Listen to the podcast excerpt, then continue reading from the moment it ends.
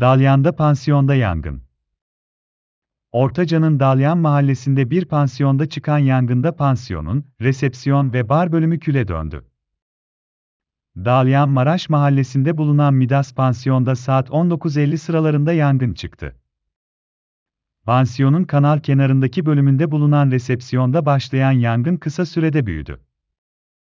İhbar üzerine yangına Muğla Büyükşehir Belediyesi Ortaca İtfaiye Amirliği ekiplerinin yanı sıra, Dalyan'da konuşlandırılan itfaiye ekipleri müdahale etti. Yangında pansiyonun resepsiyon ve bar bölümü ile yan bahçede bulunan bazı ağaçların yandığı öğrenildi. Can kaybı yaşanmayan yangının elektrik kontağından çıktığı tahmin ediliyor.